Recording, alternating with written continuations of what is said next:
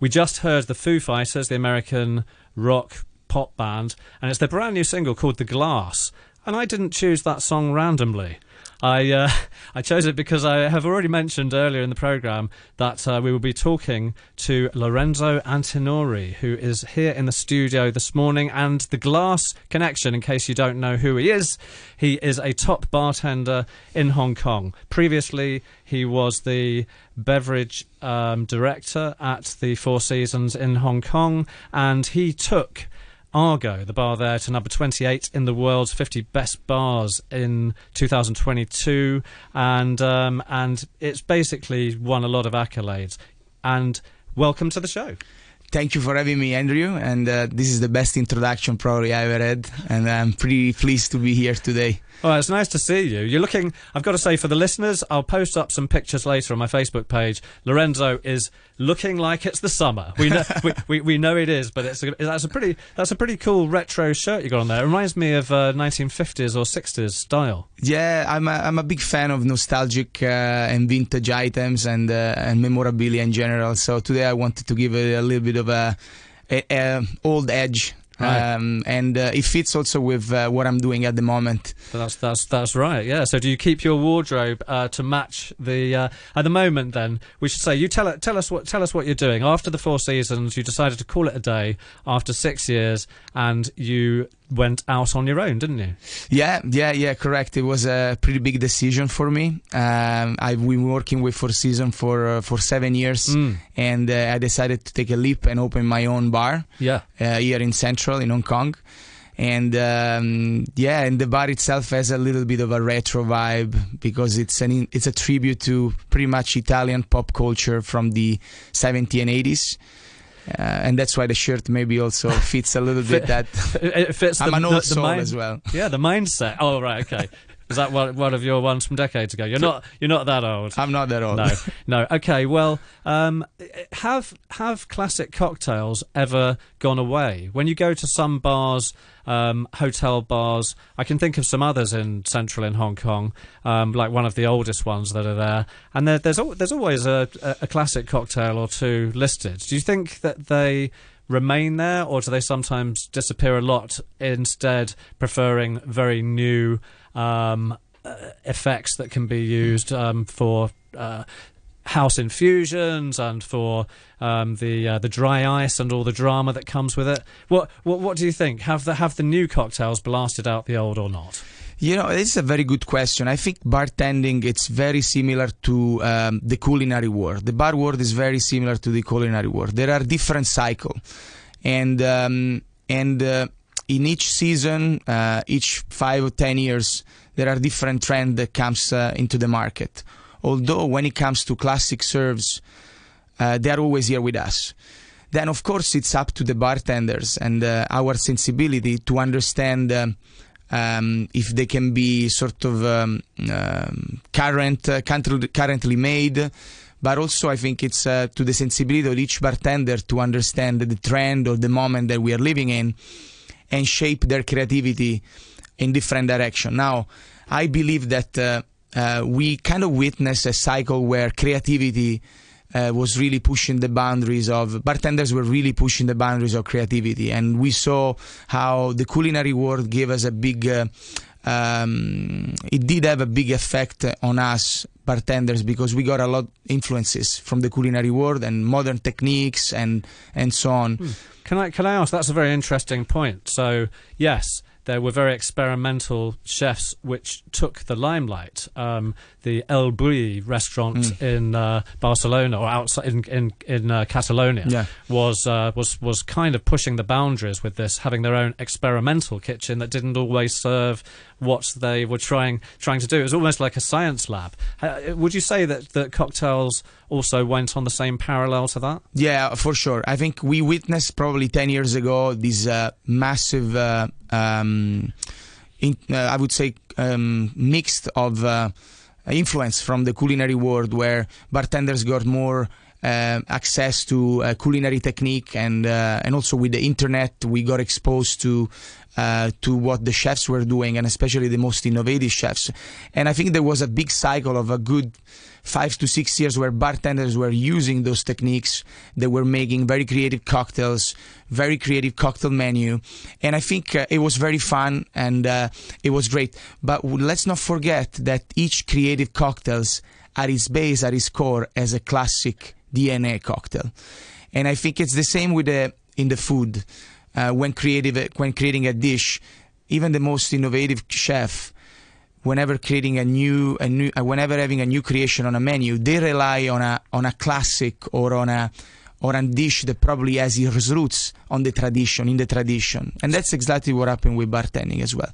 Now I think we are witnessing a coming back to generally classic serves, more minimalistic cocktails, and a bit more approachable experiences in general. I think consumers nowadays are rewarding places where um, there is less gimmicks, but there is more attention to details or to the service, to the hospitality in general, and to comfort flavor. Because let's not forget, the beauty of a bar is uh, the atmosphere, you know, the the, the the engagement with, with, with the bar team, uh, the engagement that you're having with your friends, sipping a cocktail or a glass of wine. That's that's important, but I think it's also secondary to the overall experience. You know, um, it's interesting. There's so much um, breadth, a, wideness with, with with what you're saying that that to me might even go. I'm sure. I mean, you may agree or not, but uh, that also goes into social media. So you've got the people going on the vibes of the place, and you know whether that matters or not. I think in Hong Kong, certainly, I, I don't know if it's come full cycle, but some people over the years have been wanting to just always try new places, whether mm. it's restaurants or bars, mm.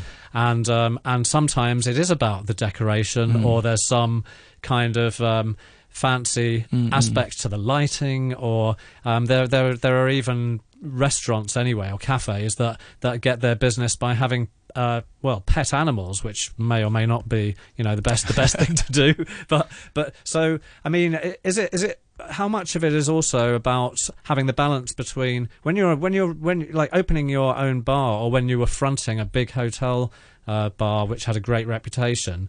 Um, do you need to balance all of these elements? How Instagrammable or other social media are the cocktails when they arrive? Yeah. What about the interior? Does then does it need to be paired with a beautiful canapé that's also on the menu? How important are all these things? I think they're it's very important, and I think um, personally through the process that I just experienced opening my bar, uh, we really thought out um, you know having this balance between you know the beverage program. Our cocktails are not necessarily the most um, you know. Uh, uh, high tech, high tech, or uh, they're very they're very classically driven. They are mm. very minimalistic in the serve. On the other hand, though, when thinking about the space, we really focus on the identity of the bar, and uh, the identity needed to be showcased through the design element. So we are uh, this Italian nostalgic bar with a lot of references from the 70s and 80s, right? Mm. So the design for me was very important, and I think people always connect with the past somehow,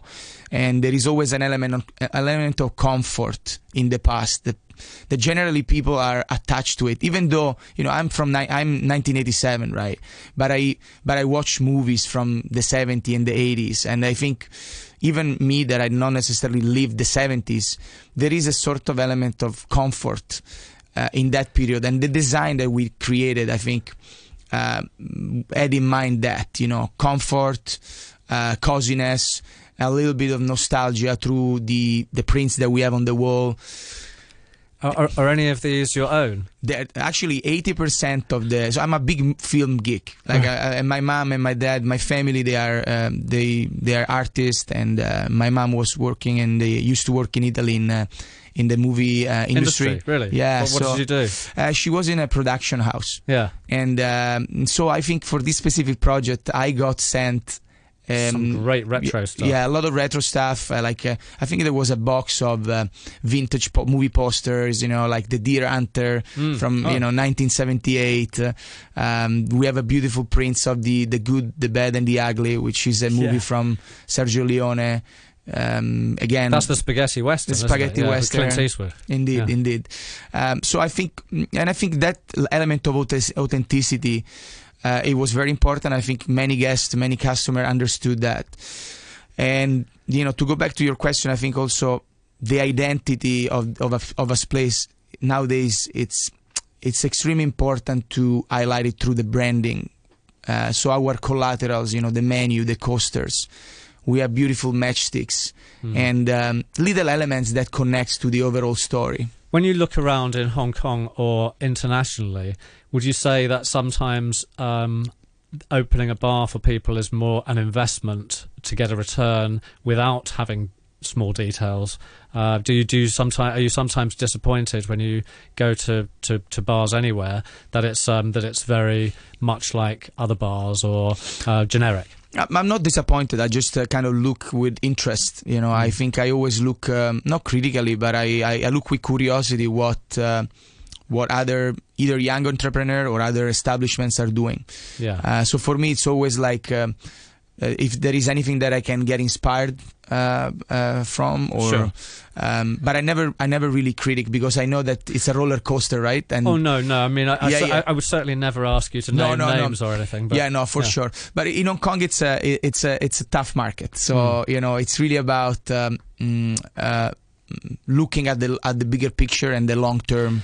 Well, also, also let's face it. Um, in the last few years, uh, if you go around the Soho area, there are many shutters down that have not managed, and and we still hear stories uh, every week. I mean, it's a it's a, it's a brave uh, venture for uh, you know the, the the time right now, isn't it, to open a bar? Yeah, I agree. I agree. I think even nowadays, where you know we're still recovering from you know all you know the COVID, um, especially, it was a it was a big decision. It wasn't easy. I, I had to I have to say, but uh, I also believe that um, in the in the down times, it's when it's there are the opportunities to plant the seeds for. Uh, for something uh, greater for the in the future, Yeah. and I feel that uh, Hong Kong now is uh, maybe uh, is through is experiencing a cycle like the bartending of the of the kitchen world as I mentioned before. So hopefully, you know, in September, uh, once you know the holidays are over, we'll see a nice, you know, injection of of good energy and uh, People getting back people to the old back. Yeah. enjoyable habits. yes, Right. Okay, we're going to take a short break to hear Weezer with a song called Feels Like Summer. The reason for the summer is because we, when we come back, um, hopefully, Lorenzo, you can inspire our uh, our home cocktail makers to make a, uh, a, a an easy-ish uh, alcoholic and non-alcoholic cocktail. amazing.